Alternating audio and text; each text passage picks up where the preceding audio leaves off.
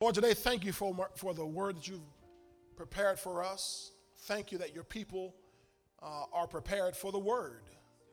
And that, Father, you'll speak from heaven what thus saith the Lord, that you'll um, encourage us from the word, you'll also educate us from the word. And by your spirit, you will empower us to accomplish what, Lord, I believe for us is in these last days a mandate, a mandate, a financial mandate to be the head, not the tail, above only, not beneath. A mandate to receive and walk in covenant wealth. I ask you, Father, that your people will no longer see this in 2021 as a good idea, as inspirational preaching, as just it would be good if it happened, but that your people begin to see covenant wealth, our prosperity, our headship as a kingdom mandate that we must receive it, that we must walk in it. For your word has declared that when the righteous are in authority, when the righteous increase, the people rejoice. But when the wicked ones bear rule, the people groan. And Father, it's time for there to be great rejoicing. And so you need us to receive and walk in this mandate of covenant wealth. So speak, Father, from heaven today. We ask it and we receive it in thanksgiving. In Jesus' name, amen and amen. Look at your neighbor and say, It's a mandate, it's a mandate. That, we walk in, we walk in covenant wealth. And look at somebody else who looks like they're paying attention. And say, It's a mandate, it's a mandate. That, we walk in, we walk in covenant wealth. Covenant wealth.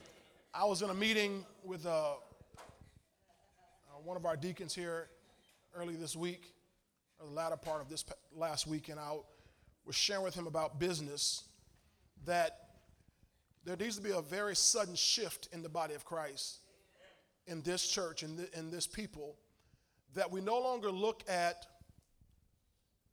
covenant wealth and financial prosperity as optional, as a good idea, as something that you might aspire to, that if it happens, great. Uh, I, I, think what happens if we if we have that mindset, we're missing uh, the mystery of the kingdom of God. Because covenant wealth is a mandate from God. Deuteronomy chapter 8, verse 18, God says, I want you to remember that I give you power to get wealth that I may establish my covenant that, that I swore unto your fathers. So, covet, so wealth from God is part of the covenant. Okay? Which means you and I don't have to try to convince God to do it. We don't have to try to trick God, manipulate God, talk God into wealth. He said, Remember, I give you power to get it. Is anybody listening to me today? so I can establish something. Okay? Um, give me Deuter- uh, Genesis 17 and verse 7. Give me Genesis 17 verse 7. I'll get into the message here. I'm already in it. You just, y'all catch up with me. Genesis 17 verse 7. This is God talking to Abram or Abraham. He says, And I will establish my covenant between me and you and your descendants after you in their generations for an everlasting covenant to be God to you and your descendants after you. So the covenant God established with Abraham that Abraham will be the heir of the world. H E I R, heir of the world. He said, I'm establishing that covenant with you and your descendants after you in their generations. Galatians 3, verse 29, just leave it here. Galatians 3:29 says that if you belong to Christ, then you are Abraham's seed and heirs according to the promise. So, how many of y'all belong to Christ? You're, you're Christians. Not just Christians on some paper. I mean, Christians. I mean, you actually been circumcised in your heart. Okay. So, if you belong to Christ, then you are Abraham's seed and heirs according to the promise. So, if you are Abraham's heirs according to, to, to Galatians 3.29, belong to Christ, then Genesis 17.7 7 applies to you. You are in Genesis 17.7. 7. And I will establish my covenant between me and you and your descendants after you in their generations. So even in our generation, we are many, many, many, many, many generations beyond Abraham. But the same covenant that he talked about here in Genesis 17 applies to us. That's why when he comes along in Deuteronomy 8, verse 18, and says that I give you power to get wealth, that I may establish my covenant. Put that back on the screen. Genesis, I'm sorry, Deuteronomy 8, verse 18, because it says something here. He says, I give you power to get wealth, that he may establish his covenant, which he swore to your fathers. Oh, hallelujah. Help me, Holy Ghost. Isaiah 51, God says, goes on to say in verse, right around verse 2 and 3, and he says, Look to your uh, father, Abraham, who bore you. Yes. Come on, sir. See, Abraham is our father. He's our father. So the covenant that God established with him applies to us. Are y'all catching me? I said all that to say this covenant wealth is not optional.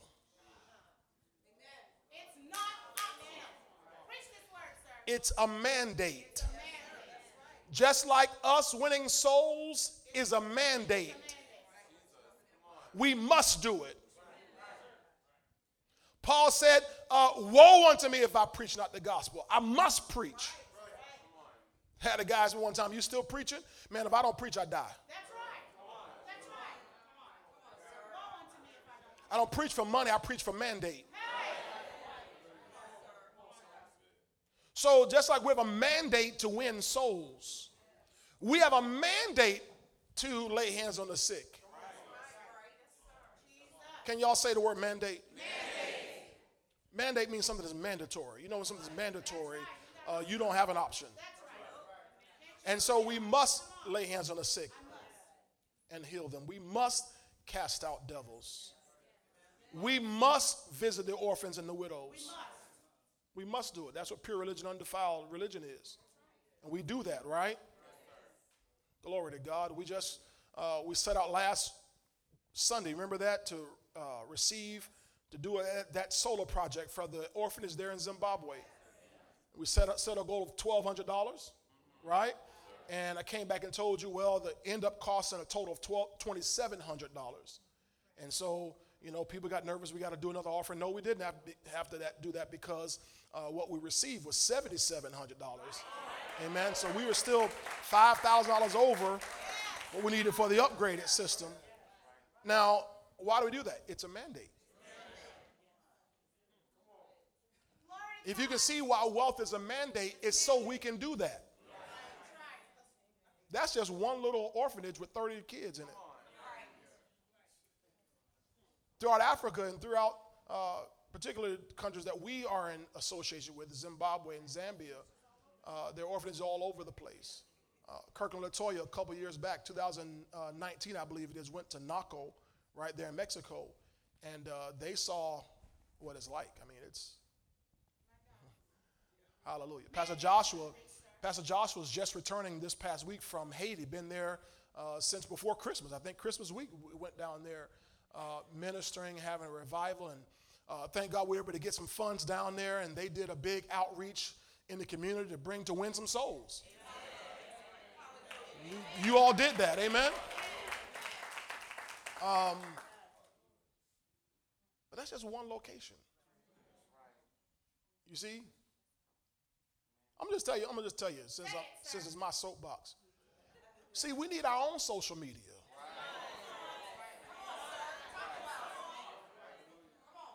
That won't censor us for preaching the gospel. Because if you think, well, they censored the president, he need to be censored. Well, all they did was prove what they could do. Regardless of how we feel about it, what they did was prove what they can do. And if you think they're going to stop at the president, you better you better get some, some smelling salts because they're coming after the whole church. So we need our own social media. We need we need somebody to in the body of Christ say, I'm, we're going we, I'm to buy a plane, and then we're to buy a second plane, and then we're to get a fleet of planes, and then we're to get land and get our own airport. And somebody say, I, am to be a developer and I'm to build our, our own hotel. Right? You, you follow this? See, we're talking about a mandate that's got to be on us. Uh, and we see this no longer as, all right, Pastor just up there preaching that money stuff. You know, he's been preaching that for years. And okay, it is time. it is time. Y'all got this? It's, it's a mandate. It's a mandate. Look somebody right in the eye and say it's a mandate.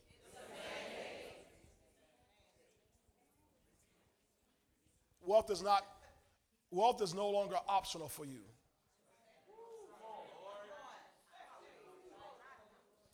Help me out. Look at me and say, wealth is no longer optional for you.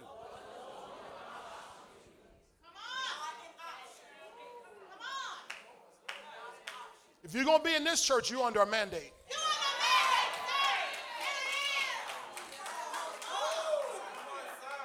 Now, anything that he mandates, he makes a way.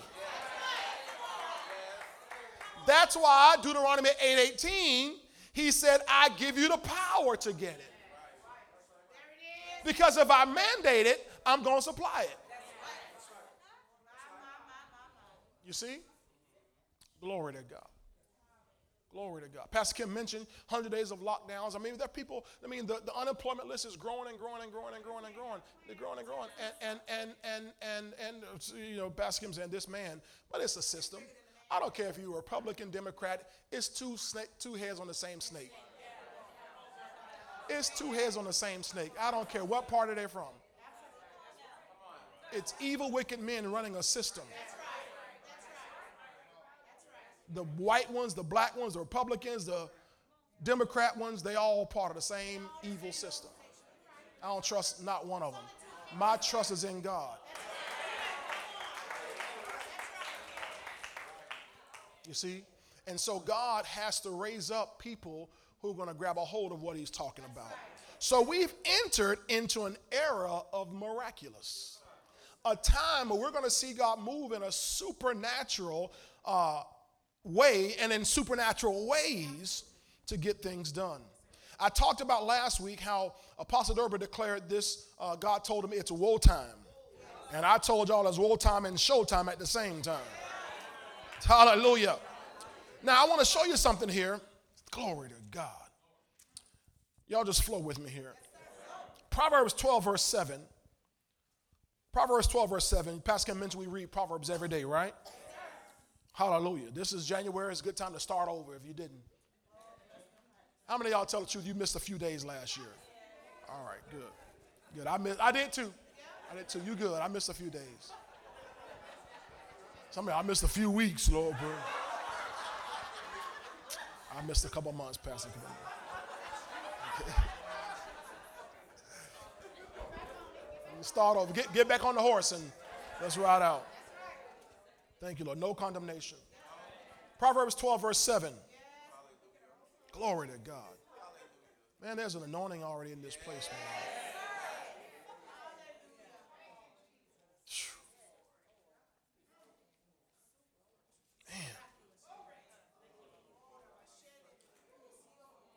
And God, boy, you in the right place, boy, at the right time. Proverbs 12, 7 says, now those of you who've, been, who've heard Pastor Durber, he's been talking about the difference between the wicked and the sinner and the, the righteous. All right, we're part of the righteous. There are sinners that we're trying to reach, but then there's wicked people out there that um, they're in trouble. Okay? It says in verse 7 of Proverbs 12, it says, The wicked are overthrown and are no more. But the house of the righteous will stand. Okay? Now go over two chapters, please, to chapter 14. Because I told you it's woe time and show time at the same time. Proverbs 14, verse 11. Now, some of you, when you see this, of course, you read it every month. You should be, anyway. But you'll remember last year, March 20th of 2020, we were over at a church called Powerful Living Ministries. Remember that? And I preached this verse. Proverbs 14, 11. In fact, we're going back over there a couple months, back, back over to of Living. Pastor, going back over there? Yes. Yes. Who else inviting us?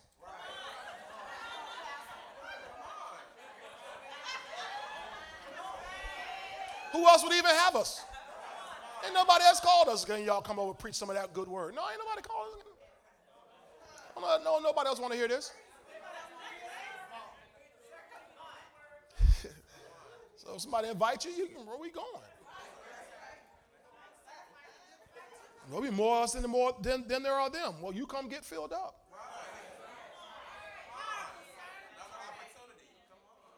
Look at Proverbs 14, verse 11. The house of the wicked will be overthrown, but the tent of the upright will flourish. Notice the contrasting here wicked, upright, overthrown, flourish. Both of them will be. Woe time, show time, same time. Now, remember, I preached, those of you that were there, I preached a message entitled The Best of Times. And I quoted from Charles Dickens. Many remember Charles Dickens? You read that story.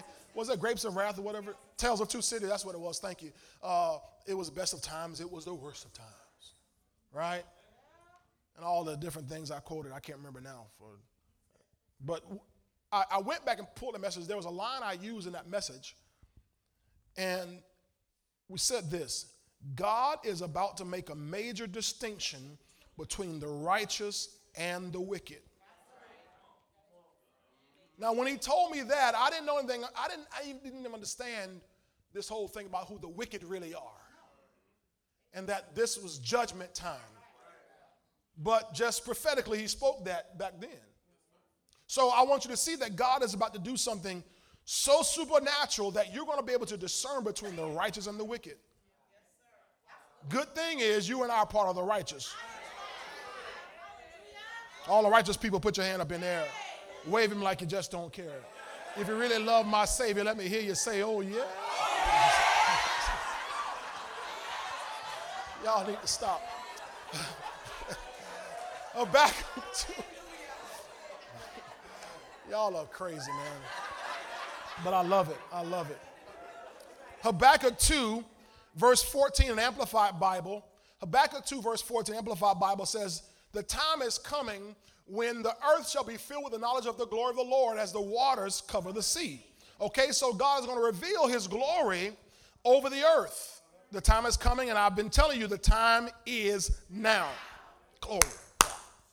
Thank you, Lord. Now, Wednesday night, I preached from John chapter 2. Well, I preached a lot of verses, but in John chapter 2 and verse 1, the Bible talks about Jesus Christ going to the, to the, wedding in Cana, and it says it was on the third day. And I took time to explain to you that that prophetically was showing us where we are today. Everybody listening, all the youth listening, y'all youth listen. Those you, I want everybody to listen. We are in prophetically the third day. In other words, there is no there is no um, coincidence in history. All of history has been planned out. Thank you, Lord. Uh, Hebrews chapter 11 and verse 3. Give me Hebrews 11, verse 3. Glory to God. Hebrews 11, verse 3. I'm just going to flow for a second. Just hang with me. By faith, we understand that the worlds were framed by the word of God. The worlds were framed by the word of God. Now, switch please to the Amplified. Let's see what the Amplified says here. Glory to God. Hallelujah. Y'all listening to this? Hallelujah. They'll get it for us here in a second.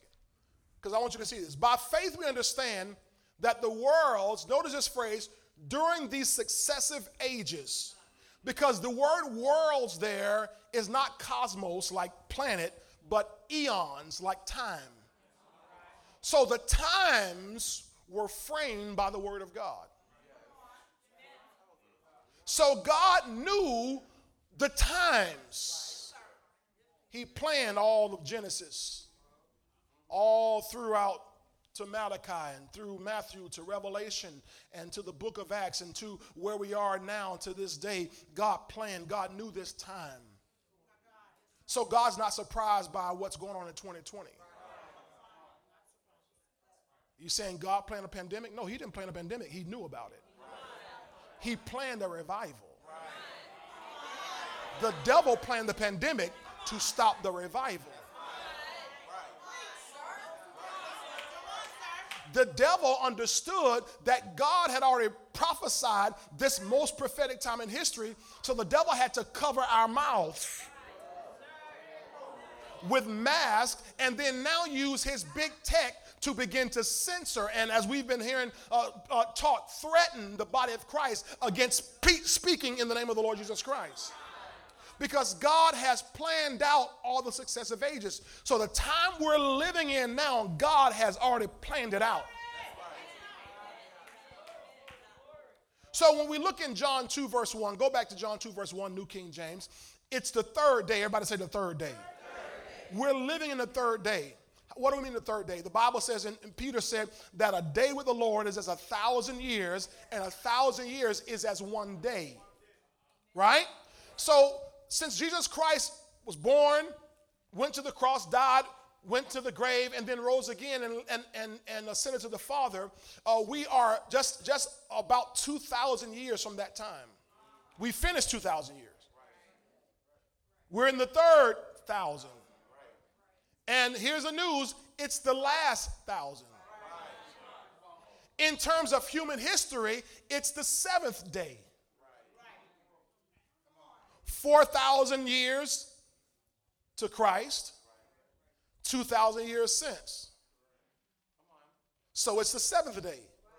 And the third day at the same time. I learned, uh, I was preaching this, this scripture here in, in Frankfurt, and one of my minister friends, he said, Hey, did you know, he had done some studies, he said, Did you know that this was the seventh day of Jesus' ministry? The day this happened was his seventh day in ministry. So the seventh day and the third day lined up exactly. That's a prophetic picture of where we are living today. Do you understand? You are alive in the most prophetic time in human history.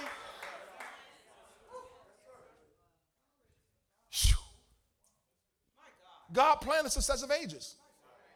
Man, if I was here in slavery times, you couldn't have been here in slavery times. That wasn't your time. Man, if I was here back in the, in the medieval times and dark ages, man, I'm gonna tell you where I would have been. I would have. You weren't. You weren't there. I sure wish I walked the planet when Jesus Christ was here, boy, because I would have believed then. I would have got some miracles then. He didn't want you to be there then. He wanted you to be here now. We are the finishing generation. Oh my God. We're the finishing generation, which means we're not, oh God, we're not many days, Deacon Robert, from the return of Jesus. Ask your neighbor, are you ready? Are you ready?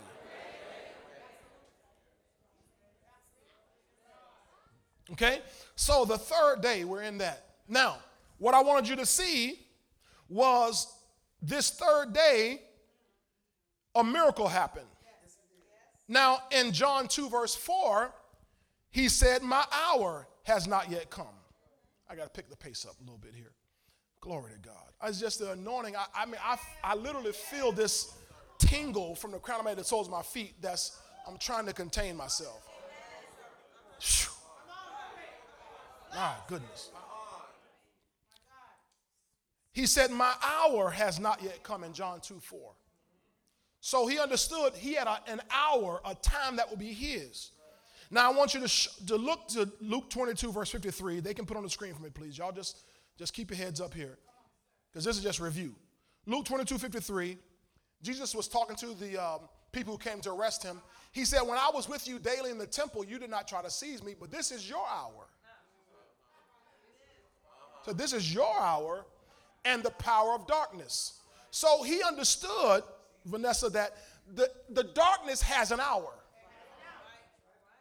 And we've been living under the last 2,000 years the hour of darkness, what the Bible calls the time of the Gentiles. So God has given the Gentile, the word Gentile simply means unbelievers, the unsaved. So God has given them a time to operate, to rule, and to repent. Remember, God says, Revelation, I gave Jezebel time to repent. And she didn't, so I got to take her out. That's how merciful God is to give Jezebel time to repent. Now, what he's talking about prophetically in Revelation is the spirit of Jezebel. Because the spirit of Jezebel is still here today. And people who operate on that spirit of Jezebel, that controlling spirit that seeks to shut down the prophetic voice. The Jezebel spirit, I grew up, you know, ever to tell you, we grew up in the same church, Pentecostal. We were taught Jezebel spirit was if the women put on too much makeup or any makeup, if you if you even dared to paint yourself, says Patricia, you remember that, right? You put on lipstick and some earrings, and you might have had your dress was just a snap bit too tight. They call you old Jezebel, Jezebel spirit. Now, you know, I wasn't agreement, in agreement that tight dresses should be worn. They still shouldn't be worn. Hello? Y'all got quiet. I'll, I'll move on because y'all don't like that. Am I right about it? Because the Bible says, why, why, not tight dresses, Pastor? This is how I feel. But the Bible says, don't be a stumbling block to your brother. And some of y'all put on tight dresses and got to walk to the bathroom three times.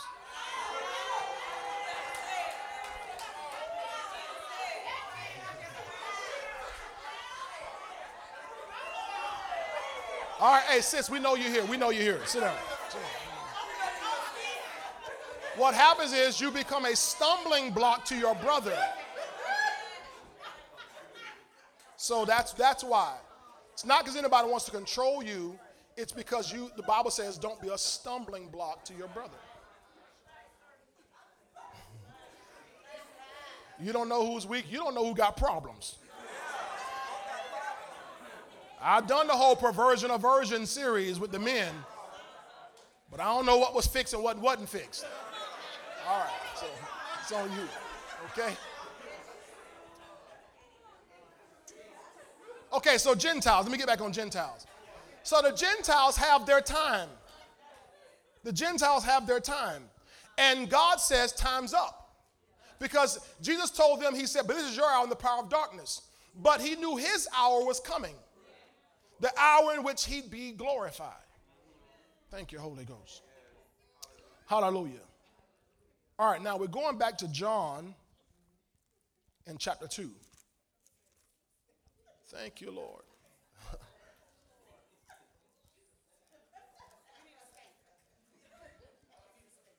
I need a steak. That's gonna fix it.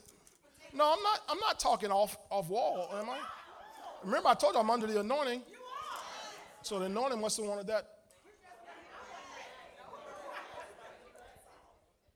In John 17, let me show you something real quick. John 17, verse 1, Jesus spoke these words, lifted up his eyes to heaven.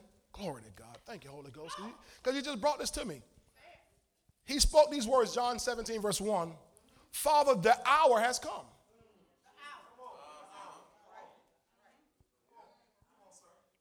Glorify your son, that your son also may glorify you. So, in the hour of darkness, Satan glorifies his children, and his children glorify him. But in the hour of the kingdom,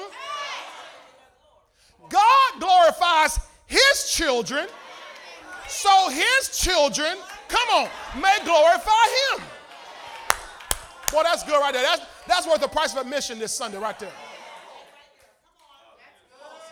So he says, My hour has come. So in this hour, the third day, the seventh day at the same time, it's time for God to glorify his children. Now let me just help, help you out. Some of y'all are still looking puzzled. What does he mean by glorify? Glorify don't mean like stick your finger in a socket and you Eh, it's the anointing. glorify literally means to put the heavy weight and heavy honor of his substance on you. In Isaiah 60, I'm not going to go over there, just, just don't have time. But in Isaiah 60, he says two times, two or three times there, that I will glorify the place of my sanctuary. I will glorify my house. And each time through that, he says, I'm going to bring silver and gold there so I can glorify the place of my, of my sanctuary. So when God saying, I'm going to glorify you, it means he's going to put something tangible, something visible, something material on you so the world going to say, What is that? It's a mandate. Thank you, Chris. You beat me to it. You, all y'all hear what I'm saying? Don't look at me like I'm saying this is a good idea. I'm telling you, it is a mandate. The hour has come for mandatory covenant wealth on your life. Listen to me, please, please understand me, please. Everyone who is a doubter, I am not, and I never have preached to get anything from you. I'm preaching to get something to you. I'm preaching to get this covenant wealth that God has established and set aside for you for this third day, for this seventh day, into the hands of the right people. It's been in the hands of the wicked a long time. But your Bible says in Proverbs 13, verse 22, that the wealth of the sinner is laid up for the righteous.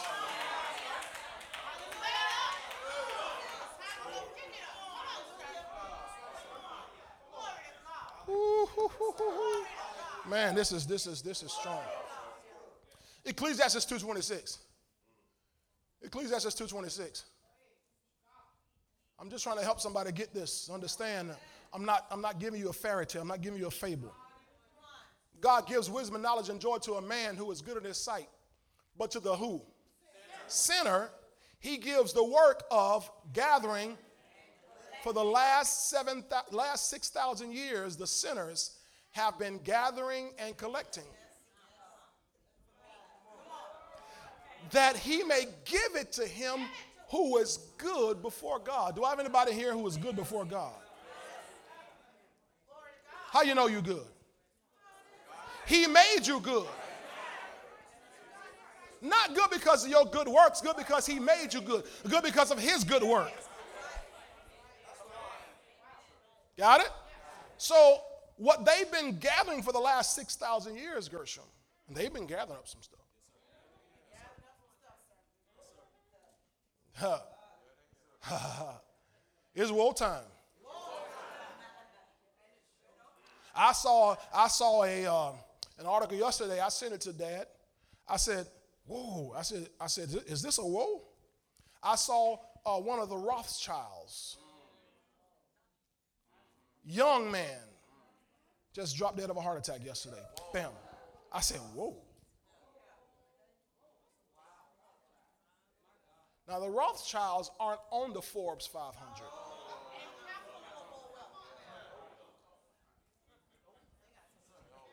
See, these are the ones running the system. Y'all, y'all got to hear what I'm saying. They're the ones running this whole system, not the president. The presidents of countries, they're puppets. The Bible says money answers all things. There are people in money answering all, they're, they're running. Then he's sitting back to me. He said, huh. He said, well, this other billionaire, multi billionaire, supposedly committed suicide yesterday. The guy who started Sweet and Low, y'all, how many of y'all know Sweet and Low? The sugar said he jumped out of his 11th story window in New York, in Manhattan, jumped out of his window. uh, no. That's not what happened. Matter of fact, when I was in, in Frankfurt, I, I, I, when I was preaching, I prophesied that, that you're going to see deaths coming that they're going to call suicides. They're going to be murders. I just prophesied that first week of January. Here it is yesterday, this man. And when I read the article about him, it, here's what it said His wealth is unknown. That's exactly what it said. His wealth, his net worth is unknown. Are y'all hear what I'm saying to you? See, woe time has begun. Now, don't y'all make the foolish mistake of waiting to 2022 to try to catch up with us. Tell you you better get in right now. Better get in. Get in on the ground floor. Get in while the getting is good. Get in while God is moving. God's looking for somebody who will accept this kingdom mandate to be a receiver. Hallelujah. When, when, listen, Pauline knows it. Whenever, we, we send monies over to Haiti or to Zambia or to Zimbabwe, we, we usually try to do a wire transfer directly through the bank. And when uh, time is of the essence and we can't do that, we'll use like a Western Union. But no matter which, oper- which uh, system we use, we have to, on the form, fill out who's the sender, and then there, we have to fill out who's the receiver. So when we we can send it, and we do, but if the receiver doesn't go pick it up, it's just hanging out there. Oh, I remember a few years back. You better switch to that camera right there because I'm about to come close. I remember a few years back. I saw in a vision a giant, a giant bunch of grapes. They were suspended in the air right over this section right here. Man, they didn't even get happy over here. There was a giant bunch of grapes.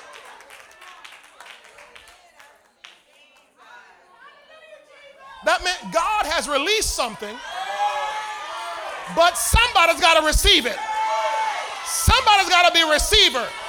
And all you need is your ID. What's your ID? Not my natural ID. I am born again, bought with a price. My name is victory. I'm in the family of God. I'm in the family of Jesus. I have a new name and it's written over in glory and all that stuff out there. It's mine, it's mine, it's mine. Somebody shout about that right now.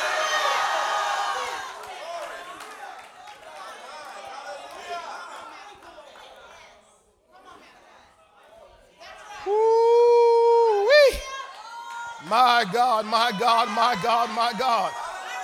My God, my God, my God, my God. I'm talking about supernatural. I'm talking about miraculous right now. I'm not talking about how many hours you can work. I'm not talking about how many jobs you can get. I'm not talking about how many degrees you can add. Wonderful. If that God tells you do all that, I'm, we're not against degrees, we're not against working. Then all labor there's profit. But I'm talking about God is going to take your little. He's going to take what you do. And if you'll give it to Him and trust Him and follow Proverbs 3, verse, verse 4 through 10, you're going to get some awesome results in your life. Thank you, Jesus. So, this third day miracle in John 2, the Bible says in verse 11, it revealed the glory of the Lord. How many of y'all remember the, the miracle in John 2? Y'all know what it was? Who, who got healed? Oh, it wasn't. Somebody got saved then. It was, it was a devil cast out, right?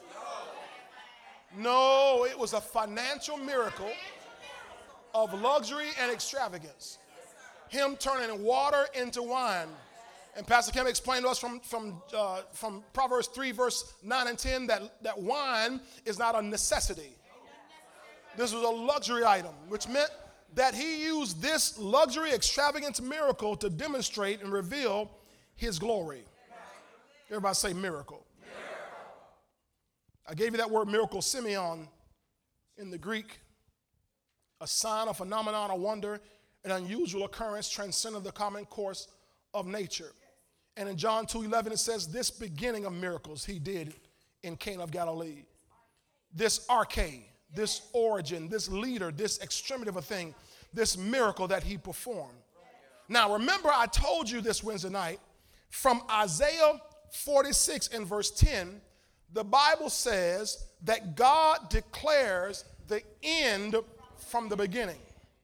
So he, he looks to the end, he plans it all out, and he declares the end from the beginning. So, what's going to happen in the end, he'll show in the beginning. Got it? So, it said this beginning of miracles.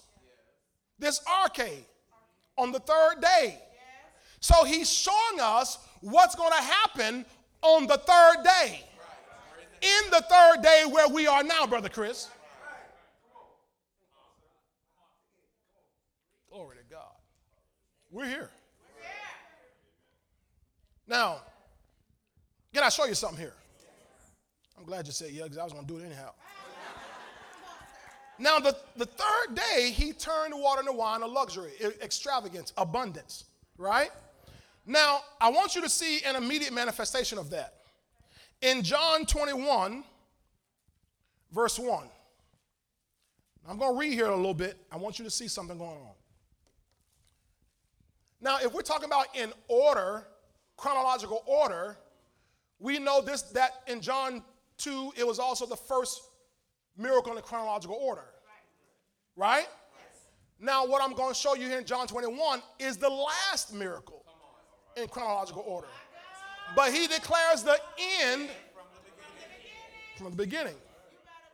So, John 21, verse 1 after these things, Jesus showed himself Oh man, I'm so excited. He showed himself. Notice, the, see, the Holy Ghost wrote this, right? I said the Holy Ghost wrote this. This wasn't written by man. Men wrote, the Bible says, as they were inspired by the Holy Ghost. So the Holy Ghost told men what to write. So the Holy Ghost made sure that the way it was written, it says, after these things, Jesus showed himself. It doesn't say he appeared, he came to them. It says he showed himself. He showed himself. Y'all got to catch it. And it says to the disciples at the Sea of Tiberias, and in this way, in this way, he showed himself. He said, I'm going I'm to show you me this way. So, what we're about to read is how he wanted to show himself. It just so happens, D, that that word showed is the same word as you see in John 2 when it says, uh, John 2 11, that he manifested his glory. It's the exact same Greek word manifested or revealed is the same word we see here in John 21 1 showed. Exact same word.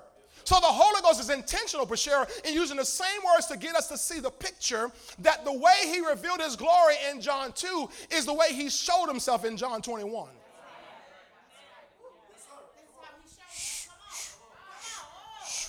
So the first miracle was a miracle of luxury and extravagance and abundance. That's how he first showed up. So before he leaves, this how he gonna show himself again. So from beginning to end and everything in between, this I'm gonna show you. This is who I am.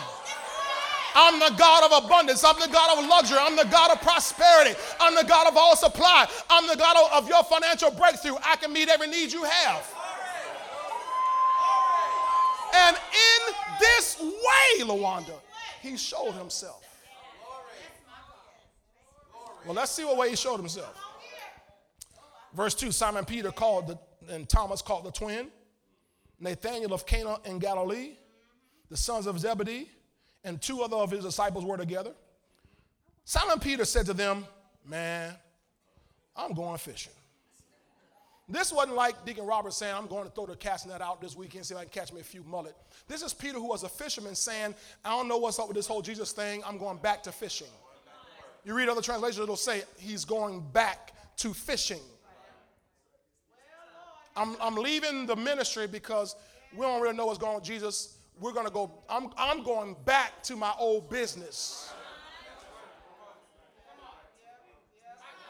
I'm going to I'm gonna, uh, renew my mind backwards. Now, I've been living on super, supernatural supply for three and a half years. But Jesus is leaving, and I don't know how I'm going to make it. Y'all catch this? Three and a half years, Jesus has been with them and supplied every need in abundance.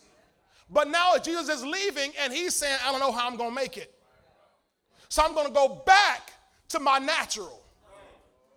And what the devil wants to get you and me to do is drop back down to the natural after we got saved supernaturally. That's you know what the Bible says? Having begun in the spirit, are you not you not going to finish things in the flesh? How many saved people do I have in here? You didn't get saved by the natural. Your salvation was a miracle.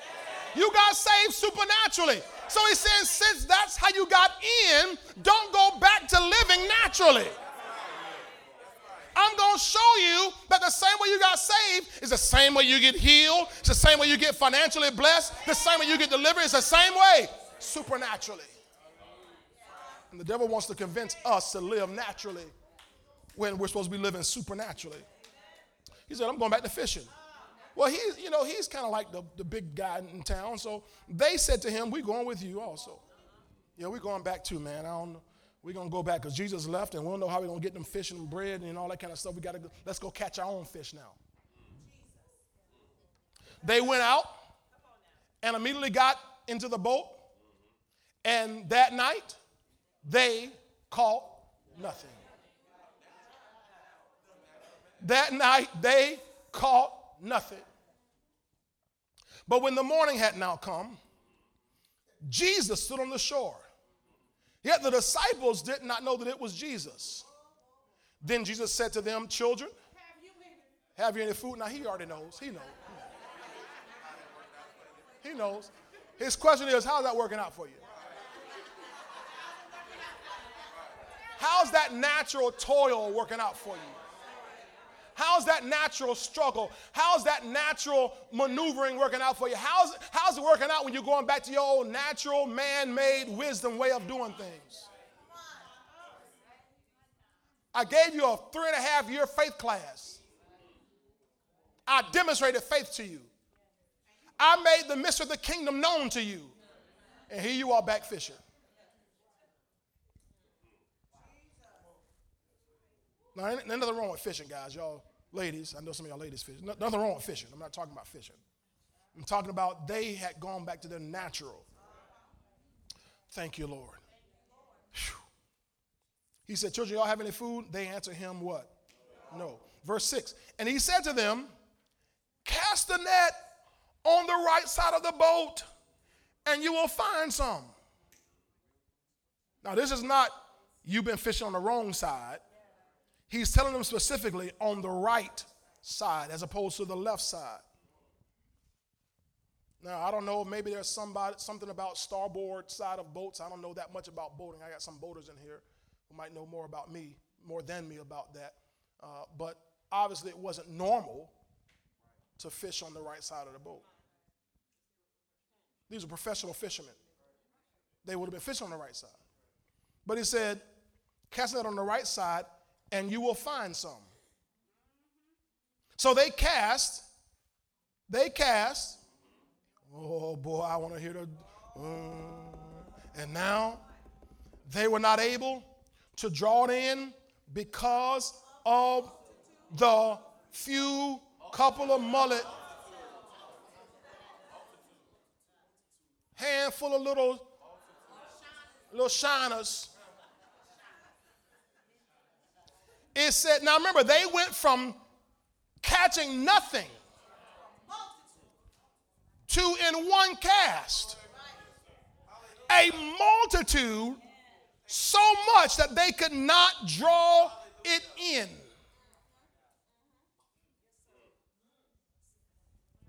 It's supernatural. Now remember, this is how he is showing himself. Anybody catching what they're saying? He's showing himself this way. He's showing who he is. He's showing what he has. He's showing how he works this way. Glory to God. Verse 7 Therefore, that disciple whom Jesus loved, now that's John. That's John, but he's the one writing this. So he's not going to write it and put his name in there. He said to Peter, Man, now that's Jesus. Y'all are missing it. That's the Lord. Can you believe that in 2021 some things are going to happen in your life so big that people are going to say, boy, that's the Lord. How many are really expecting? Come on, put your hands in there, just wave them.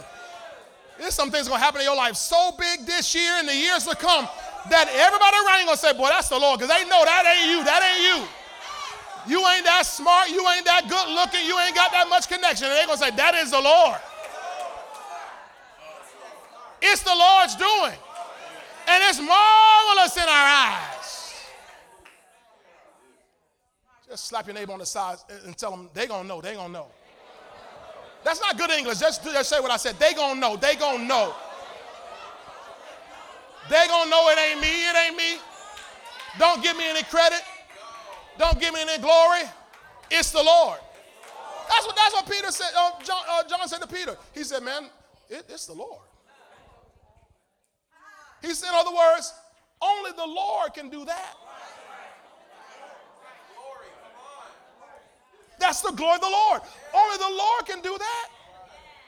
We couldn't do that. We, this is our business. We've never caught anything like that in, the, in, in all our years.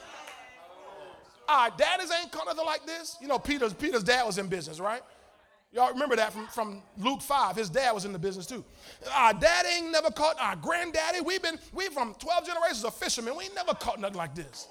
That is the Lord. Some of y'all, you from three and four and 10 and 25 generations of poverty and lack and struggle and government assistance. And when you hit, have God hit your life this year, people are going to say, that is the Lord. Because your whole family grew up in the projects.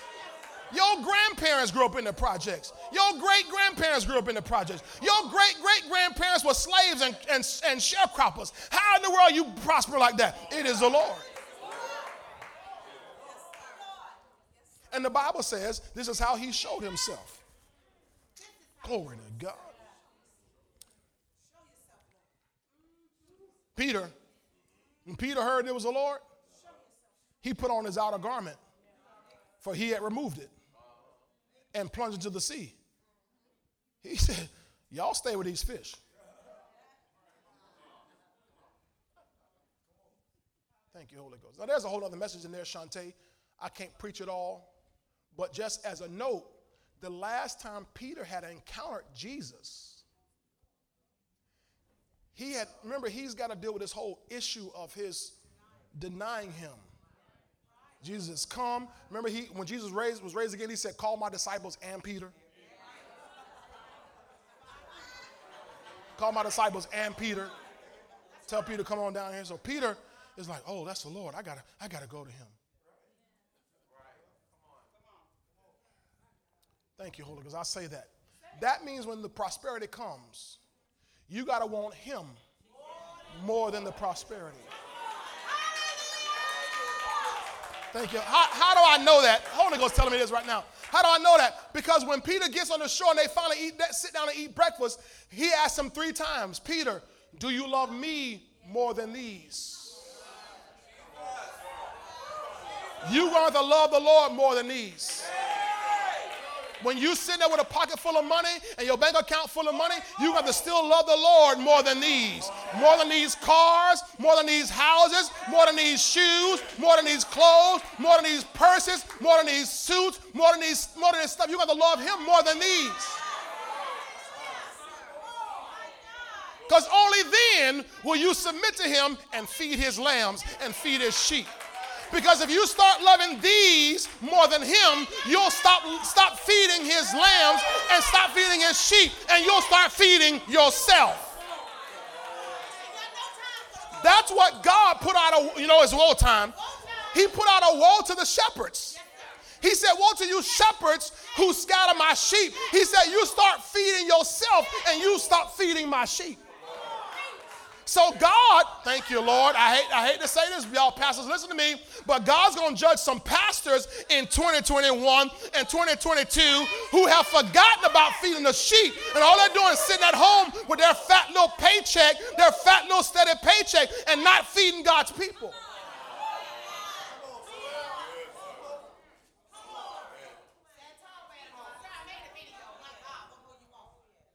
Yeah, I made a little video. You ain't feeding. And the problem is, when you start loving these more than Him, you'll stop feeding them, the people, and start feeding yourself. So Peter was in love. Peter said, No, y'all, hey, y'all, y'all deal with these fish, man. I'm going to Jesus.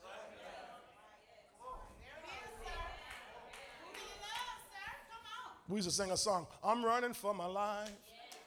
I'm running for my life. I'm running for my life.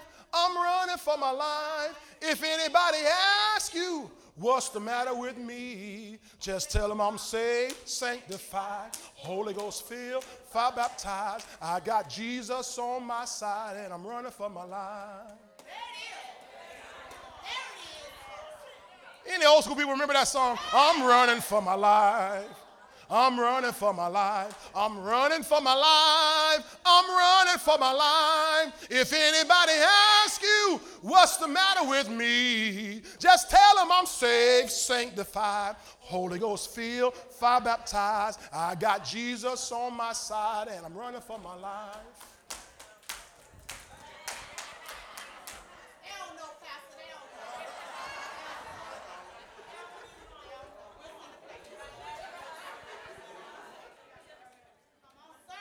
We another song. I'll take Jesus for mine.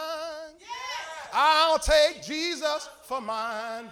You may have this whole wide world, but I'll take Jesus for mine. So, Patricia, you remember that song? See, we, we, in other words, the stuff can never be more important than Jesus. Y'all, see, y'all, y'all tripping out on me right now. I'm, I'm, I'm starting to worry about y'all for a minute. See, you cannot go after stuff. Jesus said, if you seek first my kingdom and my righteousness, all these things shall be added to you. You ain't got to chase no stuff. If you chase him, he'll make the stuff chase you. I'm going to compromise. That's good preaching, Pastor. That's good preaching. If you don't chase stuff, chase him. Tell your neighbor, don't chase stuff. Chase him. If you chase him, the stuff will chase you. How do I know? Because all these blessings shall come on you and overtake you if you diligently obey the voice of the Lord your God and hearken to all his commandments. It's going to come on your life. Somebody shout yes. Y'all don't, don't make me preach this hard. Don't make me preach this hard.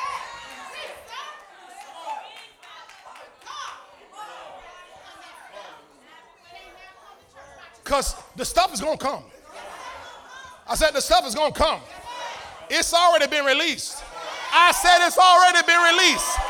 It's like a whole big bunch of grapes are spinning over your head right now.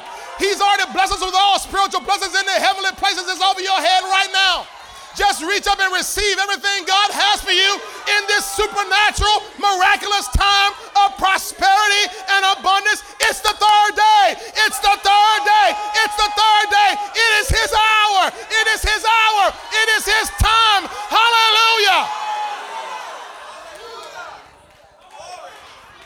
But if I got to choose, you may have this whole wide world, but I'll take Jesus for mine. Good thing is I don't have choose.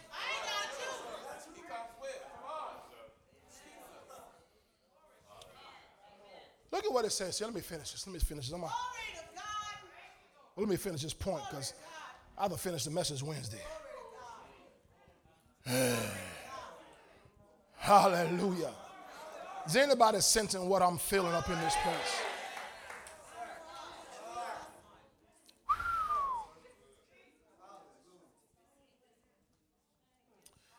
Disciple, verse 7, John 21.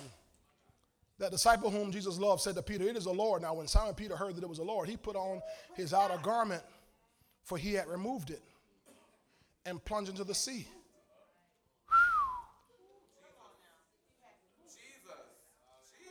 And he had to plunge into the sea, and that means he had to maneuver through the sea. Now, wait a minute. This the same Peter who was going to walk on water and got scared and began to drown. couldn't figure out how to swim. But now he there jumping in the water. Thank you, Holy Ghost. I'm, I'm trying. I'm, because in the sea, he has to go, get through the sea to get to Jesus on the shore. The sea in the Bible most times represents people, multitudes, masses of people, which means that when you want to get to Jesus Christ, sometimes you have to press your way through a crowd, through a multitude, through a mass, because I'm not here. Good to see y'all. How you doing? But I got to get through you because I'm trying to get to Him.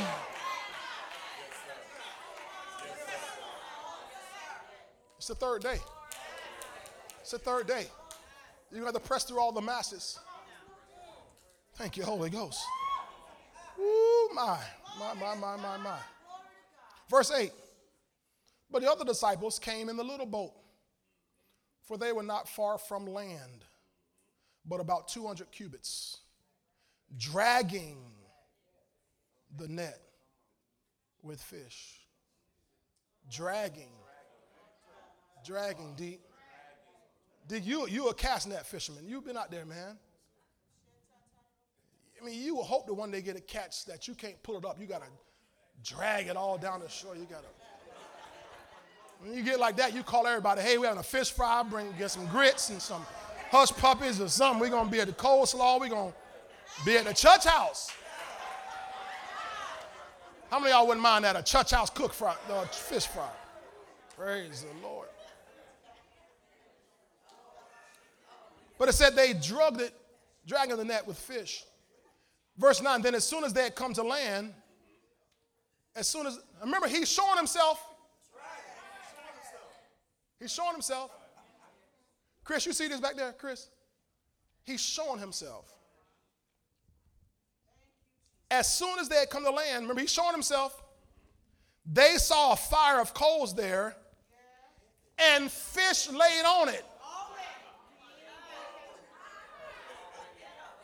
He's showing himself, Mayan. He said, I got what you're looking for. What you need, I already got it. You ain't got to go down no more. I got it. You're in the kingdom. You're in me. I'm in you. You're with me. I'm with you. Anything you need, just come unto me. All you are labor and heavy laden, and I will give you rest. I already have everything you need. I'm trying to show myself to you. He's showing us in these last days that anything we could ever want, need, desire, think about, it's already in Him. He already has it.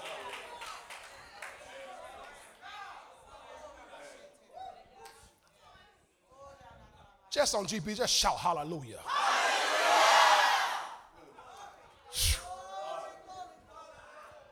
Tell your neighbor, he already got it, he already got it, he already got it. That's bad English. I don't care if it's bad English. Just tell him he already got it.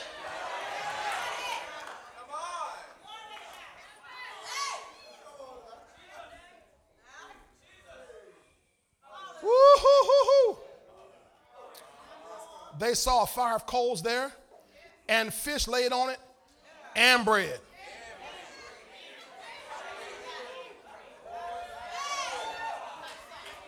And bread.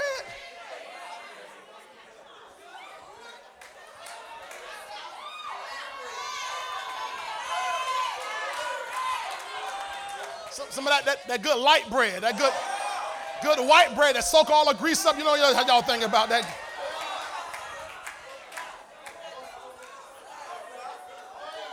Bread, yes. I am the bread of life. I am the manna sent down from heaven. Of course, he's going to have bread. He is the bread. He is the water when you're thirsty. He is the bread when you're hungry. He is a bridge over troubled water. He is the way out of no way. He is a doctor in the sick room. He is a lawyer in the courtroom. He is our judge. He is our friend. He is our king. He is our lawgiver. He is. He is our everything. Somebody shout yes.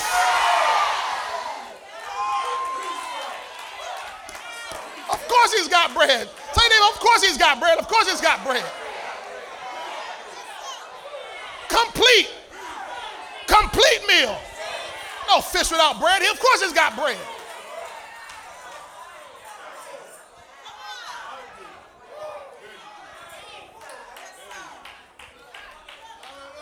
All right, it's late. Let's let's wrap this up. Let's, let, let's, let's try to finish this introduction.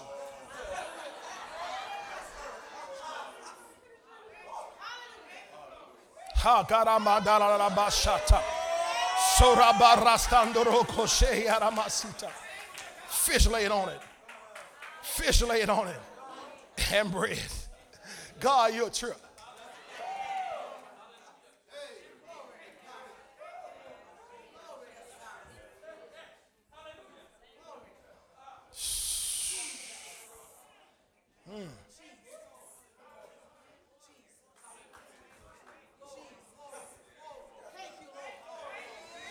Everything you need, God's got it. I said, everything you need, God's got it.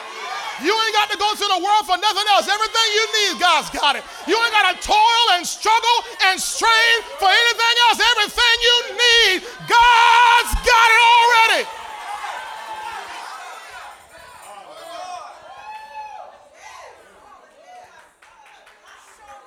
My, my, my, my, my, my, my, my.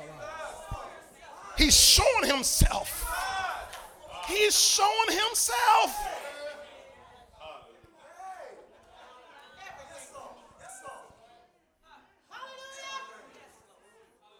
And then, and then, verse 10. Verse 10. He said, Bring, bring some of the fish y'all caught.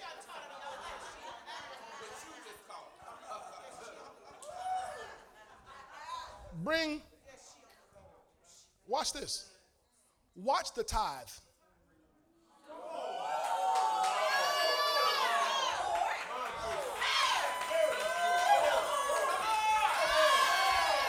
I know there's a Holy Ghost. I've read this scripture. I never saw that until it just came my spirit. Watch the tithe.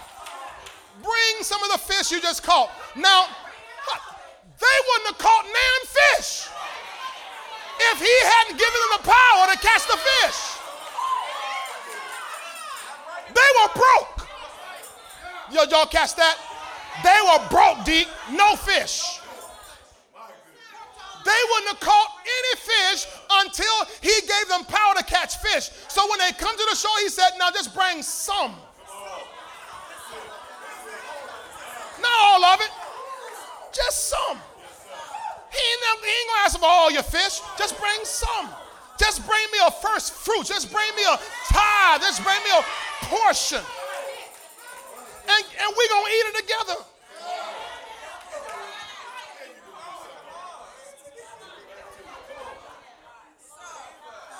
Because when you tithe right now, Peter, the windows of heaven are going to be open over your life. I'm going to pour out such a blessing you don't have room enough to receive it all. Everybody's going to call you blessed and they're going to know you are a delightful land, says the Lord of hosts. Just, just bring me some. Some of the fish which you have just caught. You caught it by my power.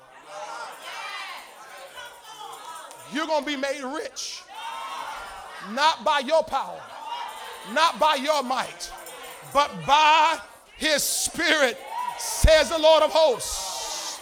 You're going to be so blessed, the whole world's going to call you blessed. You're going to be so blessed, the whole world's going to call you rich. Not by your power, not by your might, but by His Spirit. And when the Lord bless you, don't forget to bring Him His first fruit. Don't forget, don't forget to bring Him His tithe so the blessing can stay on your life. You, you caught it. You caught it. All right, let me finish this here. Let me finish this here. All this talk about fish and bread starting to do something.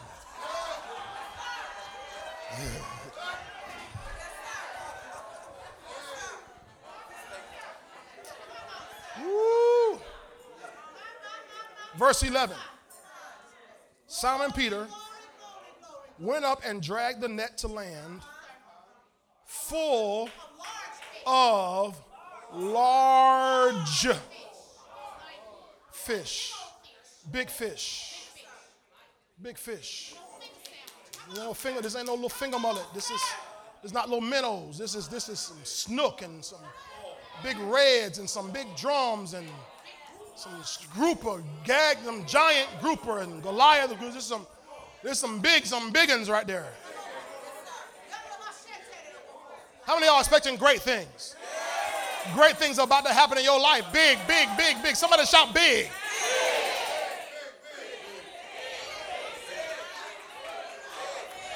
Just high five three people, tell them big, big, big, big, big.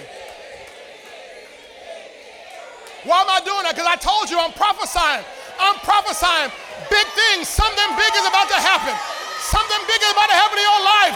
Just receive it. I receive it by the Spirit. I receive it by the Spirit. I receive it by the Spirit. I receive it by the Spirit. Oh, yes. Oh, yes.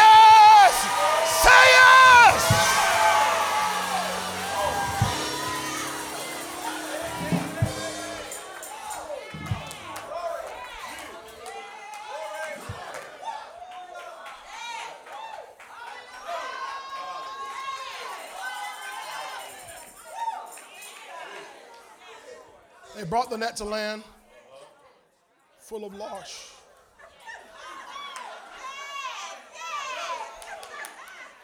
Full of large fish. 153. And although there were so many, the net was not broken. Remember in Luke 5, when they caught the fish, the nets broke. But in this final, finality, in this end time, in this closing generation, you ain't gonna lose anything.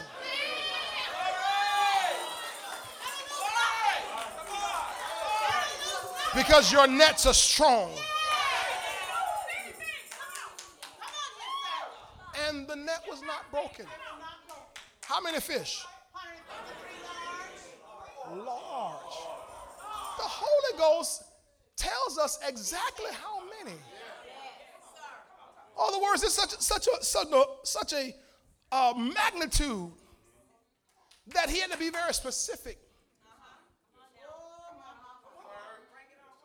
Now, what, what does 103 mean? Well, you can do a little study. I like math. 153 is a prime number.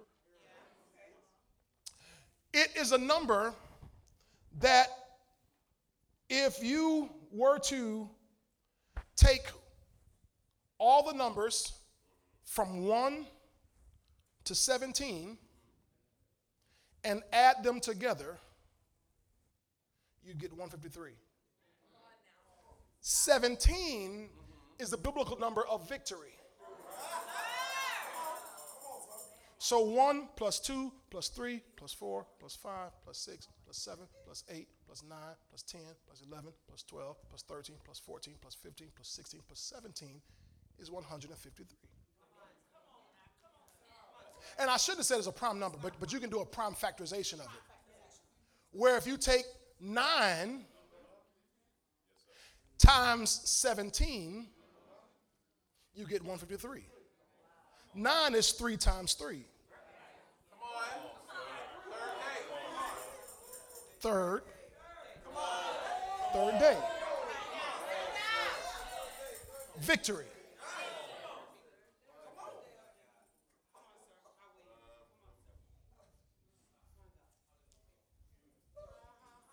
If you were to add 1 plus 5 plus 3, you get, you get 9.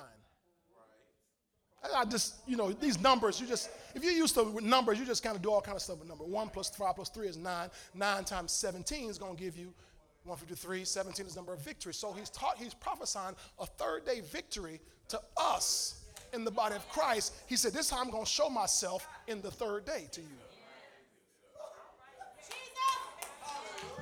It wasn't 154. It wasn't 152. It was exactly 153.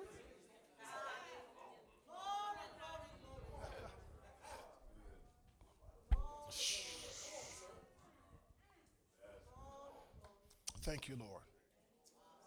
Thank you, Lord.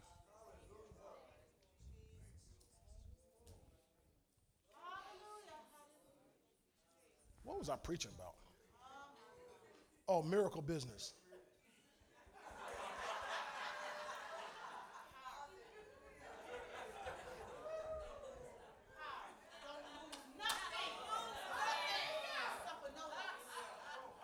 This is the introduction.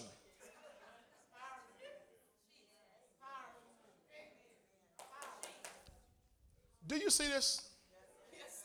Y'all, y'all got it? You got the fact that you are living in the third day?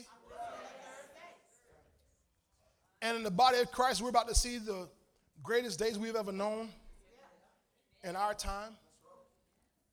We're in it. Not we're about to go into it. Not it's coming. We're in it right now. And so, number one, I'd make sure I'm saved.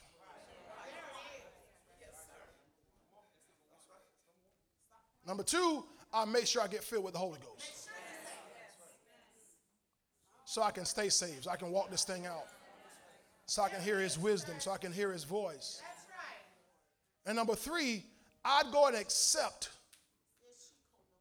the mandate He's put on my life to walk in covenant wealth and kingdom abundance so that I can be used in these last days to make the world go, What? You see? I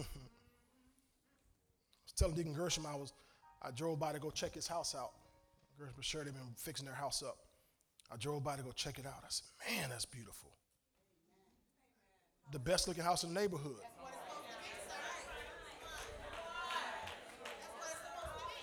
But that's what it's supposed to be.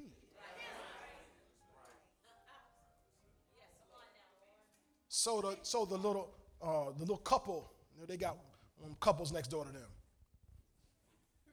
You know what I mean by that? You know, couples. It's got to make the, one of them couples go, wow. You have the best looking house in the neighborhood. Because see, because the world's used to those other couples having the best looking houses.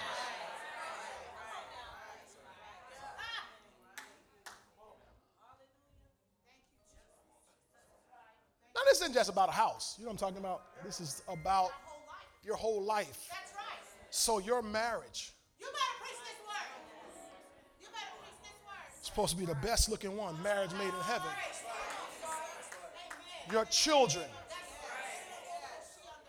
People look at them and say, wow, look, your children. Wow.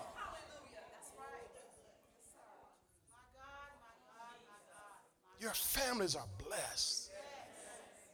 You're walking around with your health and your strength. Not a reasonable potion, not a reasonable potion. I'm talking about, man, you're strong.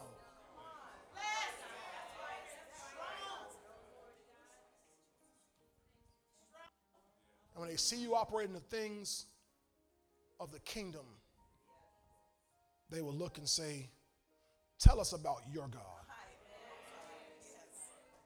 Show us how to know Jesus, whom you serve. You see? And then don't be ashamed. Amen? Praise God. Praise God. Praise God.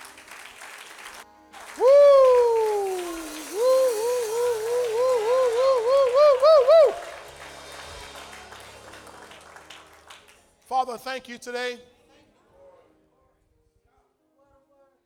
for what you're saying to us, what you're showing us, this mandate for this hour, that we are, as your people, supposed to walk in um, a place of spiritual, emotional, physical, and financial well being. such that the world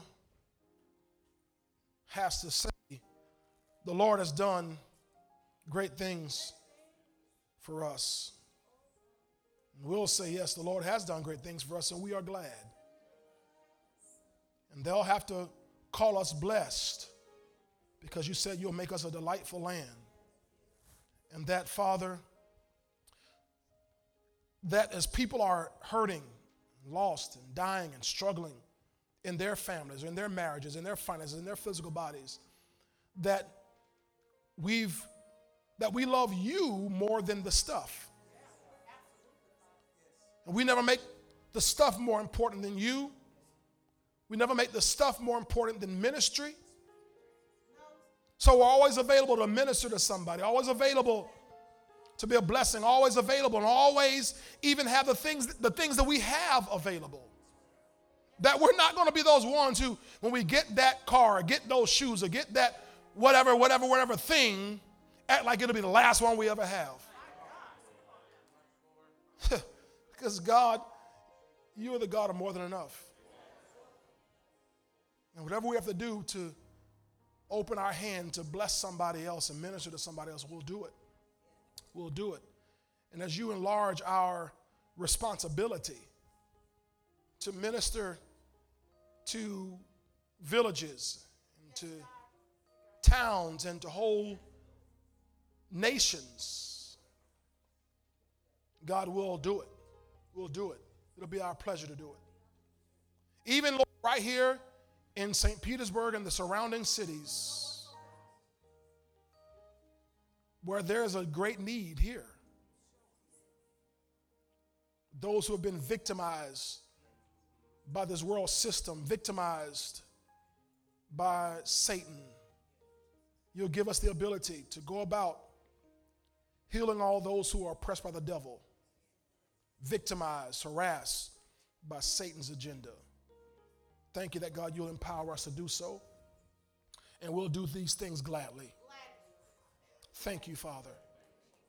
God, I pray that every person who's heard this message today, that we will be transformed by the renewing of our minds. Our minds are renewed by this word of God. So let this word help renovate our minds, renovate our way of thinking today. So we'll think not like natural men, but think like kingdom, Holy Ghost filled men and women.